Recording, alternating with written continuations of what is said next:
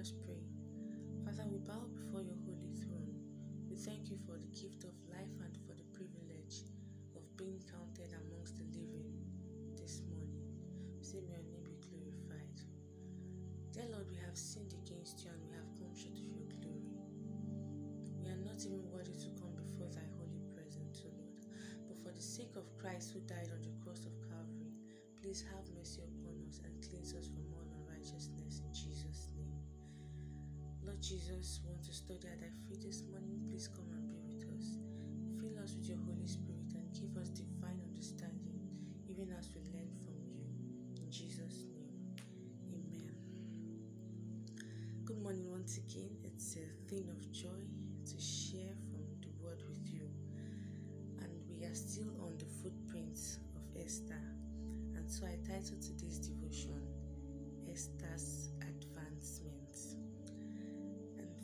Bible reading to be taken from Esther chapter 2, verse 10, it says, Esther had not showed her people nor her kindred, for Mordecai had charged her that she should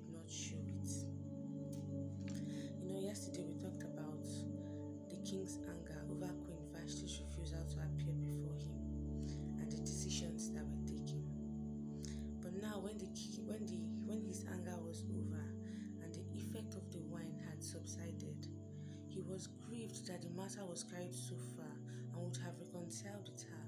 But from the constitution of the government, judgment was irrevocable.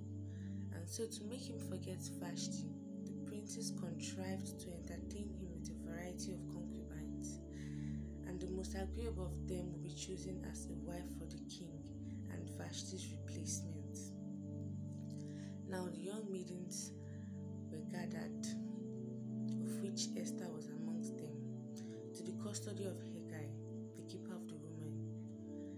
A house was also provided for them, and they were to be purified for no less than twelve months. And in turns, every maiden went into the king's chamber, and whatever a maiden